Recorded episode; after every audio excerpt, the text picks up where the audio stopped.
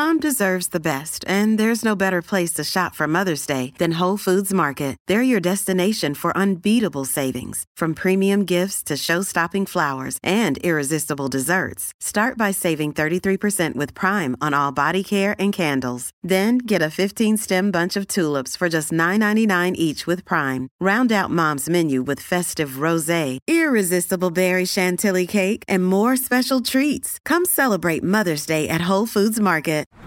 Well, first off, Dave, welcome, welcome back to MMA. I guess uh, you know you're back in back in the sport with uh. Tell us about the role. Uh, tell us about what you've been getting up to and, and, what the plan is for you going forward.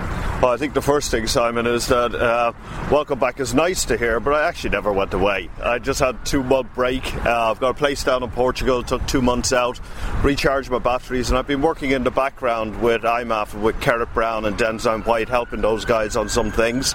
And then we formalised that over the last number of months. My role within the organisation is to come in and, and help commercialise IMMAF because we need funds to do some of the great work that's currently going on all around the world. If we take just the last couple of weekends, we had guys down in Cameroon running Cutman courses, we had Marc Goddard running a referees course over in Australia. You know, we, we've had great work going on, and all that needs funding. So we, we have to generate cash, and one of the ways that we will generate cash will be through our events. What we will put on is our World Championships, which we've had two years of that running out in Las Vegas. We will be back in Las Vegas in July this year for our third World Championships. And then we want to run our Europeans and run a whole series of continentals Europeans, Asians, Africans, uh, Pan Ams, Oceania. We want to put all that together. And to get into those competitions, you have to enter into your national competitions. And currently, we've got 52 full members. 52 full members um, of our organisation who are running national championships at this moment in time to help their athletes compete so as they can uh, qualify for the World Championships. Going forward, that'll be a really great progressive pathway for athletes in the amateur sport to get to the World Championships. So if you think about it this way, if you're somebody, whether you're in the UK, whether you're in Brazil, whether you're down in Australia, and you want to become a world champion, you'll enter your national championships and you'll fight for five days during that tournament. You'll have five great fights. You'll then go on to your regional championships and you'll fight for five days. You'll then go to the world championships and you'll fight. So by the time that you become a world champion, you'll have minimum, minimum of 15 fights under your belt. What a great way then to have a stepping stone to enter into the professional ranks. So you have that. Uh, competitive nature behind you, but you also have the experience. And not everybody wants to go professional. Some of these guys will just remain amateurs and become great champions all around the world. So we want to put on those events. We'll do that. Um, this year we'll have our World Championships again, as I said, in, in Las Vegas, but we'll also have a number of other continentals. And uh, I think, if I'm right, the, uh, the last year's uh, World Championships were being shown on, on UFC Fight Pass. Is that, a continu- is, is that going to continue through this year? And we're going to see see those shows still streamed on, on that platform, which is obviously growing massively at the moment. Yeah, that's one of the things that we work very closely with, with the UFC, who are great supporters of what IMMAF is trying to do. Um, we will be on Fight Pass for our World Championships and our European Championships, um, and we've got some other events that are coming up that we'll announce um, news around them in the coming weeks and months. But definitely, what a great platform for all MMA fans all around the world to be able to access our events. Uh, it, it's a lot of coverage. It's five days of eight to nine hours of competitive MMA across 14 different weight classes, of which four of them are women's weight classes. So great content and great great to have UFC as a supporter of all of that. So, what's the end game here? Is the end game in, eventually to have this transitioning towards Olympic status? Is that is that kind of like the holy grail for you guys?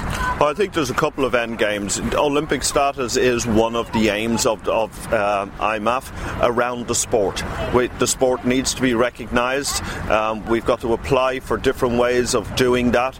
We want to put governance around the sport. We want to look after the athletes and make sure that their health and safety and everything is governed in that way. We've got many many different projects that we're working on, and it's not just the athlete, but how do we make these judging courses, referees courses, cutmen courses, and just make it a better and more recognised sport. So all of our country federations are doing great work on the ground with their governmental agencies, with other sport federations, and we've got many of our 52 members who are already uh, affiliated to their Olympic Council in country. Um, we've got some that aren't, and we've got to work towards that. So the end game is to number one, look after the athlete. Number two, grow the sport and make sure that everything around the sport is bona fide and is looked after, both from an amateur and a professional uh, standpoint. And then thirdly, yes, the end end game is be and get Olympic recognition. And uh, looking at it on an individual athlete point of view, obviously you're you're looking to provide a bit of a talent pipeline into the professional ranks. You know, you're building a structure there that perhaps wasn't there before. It was more like regional promotions, giving people the occasional opportunity and working their way up. Now you're looking to build an actual amateur structure that leads all the way up to a world championship level at amateur, which gives you then that, that, that strength to then move in into the professional ranks. How far away do you think potentially we could be from seeing someone progress through your system at IMMAF to then become a professional world champion? What sort of timeline are you looking at? Obviously, you know that's that's that's got to be another another sort of uh, feather in the cap to look forward to in in, in, the, in the years to come. I think there's many different ways, and you see it in many different sports about how, how you become or don't become um, the next world champion. So there, there, there, are many sports where you take a young kid in football as an example, and they get picked up and scouted at 12 years of age, and they go all the way through the academy, and maybe not make it, or maybe then have to go back into the you know the amateur leagues before they get picked up again and then make it. So it's in the lap of the gods. We can't put a name or a number on it. But we have many, many athletes already who've come through our two world championships who have then gone on to be professional in many different promotions around the world. And our first athlete's gone into the UFC. We've got an Italian champion who was light heavyweight champion two years ago at our events and has now gone into the UFC. So there's a pathway. That's the most important thing that we will create. We'll give these guys the experience, guys and girls. We'll give them the experience. We'll give them the opportunities. But it's not always the end game for every athlete. There may be recreational athletes, or good amateurs. I always use uh, Katie Taylor as one of the best examples of, you know, she's been in the amateur boxing scene all her career, never took the decision to go professional. That's her decision. But she's still a great champion and is a world champion, but remains an amateur. Yeah, just just listen to you talk there. Got the the cogs turning in my head. Looking at the progression through from amateur to professional status, is it feasible that potentially further down the line there could be a relationship built with the UFC insofar as maybe one or two sort of the very best prospects that come out of the World Championship could potentially get a shot in something like the Ultimate Fighter to just ease them in gradually and maybe be a standard bearer for the amateur game moving into the professional ranks?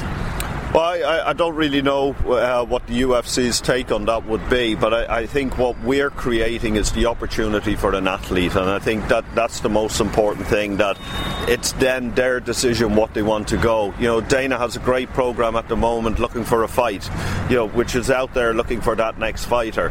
The Ultimate Fighter it was one of the is one of the best shows that there is, finding that new fighter for the UFC. Um, you could look at it from our side is that all the athletes who are competing in our competitions, they're all aiming to be the next Conor or the next Ronda Rousey or the next, you know, the, the next, the next. So not necessarily that it has to be that they want to turn professional, but what we're creating at, at IMMAF is that platform. We're giving them that opportunity, and to do that, you know, we're going to put on amazing events all around the world. We're going to put on amazing events with our country federations. We're putting on these amazing events from an IMMAF perspective around the continentals. And we've got many broadcasters who are talking to us who want to show and coverage cover those events because it's great content.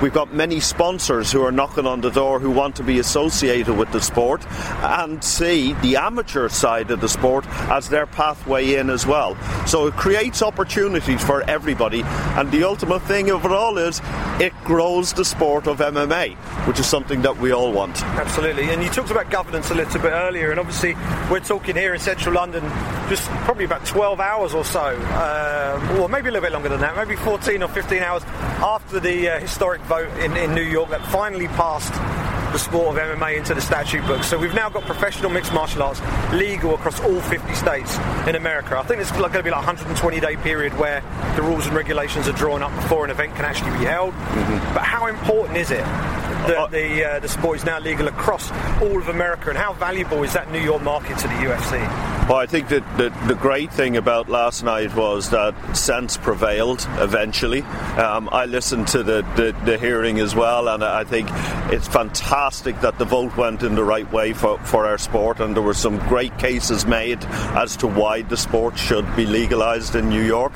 Now we've got that green light going on, and yes, there's some paperwork and different things that have to happen. So, um, but great news for the United States. But I think from our side, from IMMAF side, we've still got work to do around the rest of the world on that on that basis. Um, we're standing here in London. We're an hour and a half train ride away from France, and France will be the next bastion of, of where we've got to help and, and educate a number of people and a number of federations around what the sport is.